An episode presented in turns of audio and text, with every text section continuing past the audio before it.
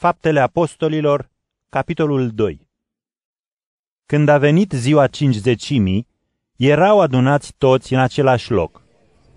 Și deodată, din cer s-a auzit un vuiet ca un vânt care suflă năprasnic și a umplut toată casa unde erau adunați. Și s-au văzut limbi ca de foc împărțindu-se peste ei și s-au așezat câte una peste fiecare dintre ei. S-au umplut toți de Duhul Sfânt și au început să vorbească în diferite limbi, așa cum le dădea Duhul să rostească. În Ierusalim se aflau localnici iudei și bărbați evlavioși din toate popoarele de sub cer. Când s-a auzit vuietul acela, mulțimea s-a strâns tulburată, pentru că fiecare îi auzea vorbind chiar în limba lui. Și au rămas uimiți și se mirau zicând, Iată, nu sunt oare galileeni toți aceștia care vorbesc? Și atunci cum de îi auzim noi fiecare vorbind în limba în care ne-am născut? Parți și mezi, elamiți și locuitori ai Mesopotamiei, ai iudei și ai Capadociei, din Pont și din Asia, din Frigia și din Pamfilia, din Egipt și din părțile Libiei dinspre Cirene, romani în trecere, iudei și prozeliți, cretani și arabi, îi auzim vorbind în limbile noastre despre lucrările mărețe ale lui Dumnezeu. Se mirau cu toții, plini de uimire, și spuneau unii către alții. Ce poate să însemne asta? Alții însă îi bat jocoreau, zicând, Hmm, Sunt plin de must! Atunci Petru, stând în picioare împreună cu cei 11, le-a zis cu glas tare, Iudei și voi locuitori ai Ierusalimului, să știți toți, ascultați-mi cuvintele. Oamenii aceștia nu sunt beți, cum vi se pare, căci este numai ceasul al treilea și aceasta este ceea ce s-a spus prin profetul Ioel. Așa va fi în zilele din urmă, spune Dumnezeu. Voi turna din Duhul meu peste toți oamenii, iar fiii voștri și fiicele voastre vor profeți și tinerii voștri vor avea viziuni, iar bătrânii voștri vor visa visuri. Chiar și peste robii și roabele mele voi turna din Duhul meu în zilele acelea și ei vor profeți.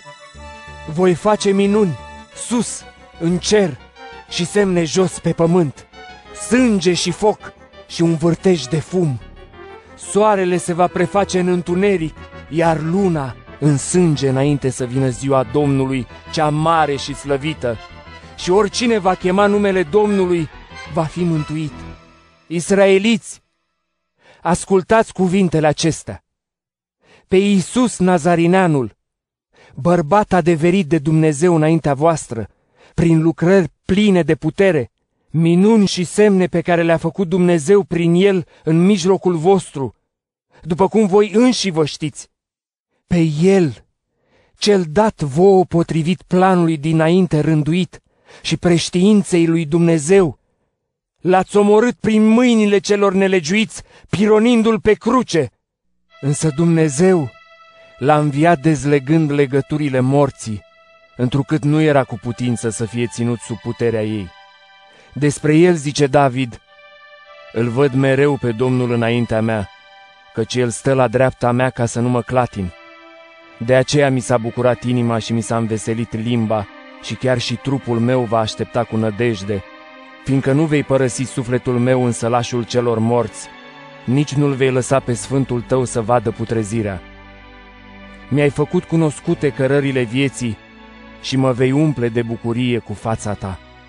Fraților, îngăduiți-mi să spun cu îndrăzneală că patriarhul David a murit și a fost îngropat, iar mormântul lui este aici, la noi, până în zilele noastre. Dar David, fiind profet și știind că Dumnezeu i-a jurat cu legământ că pe tronul lui va pune unul din urmașii săi, a văzut mai dinainte învierea lui Hristos și despre ea a vorbit el când a zis că nu a fost părăsit în sălașul celor morți și nici trupul său nu va vedea putrezirea.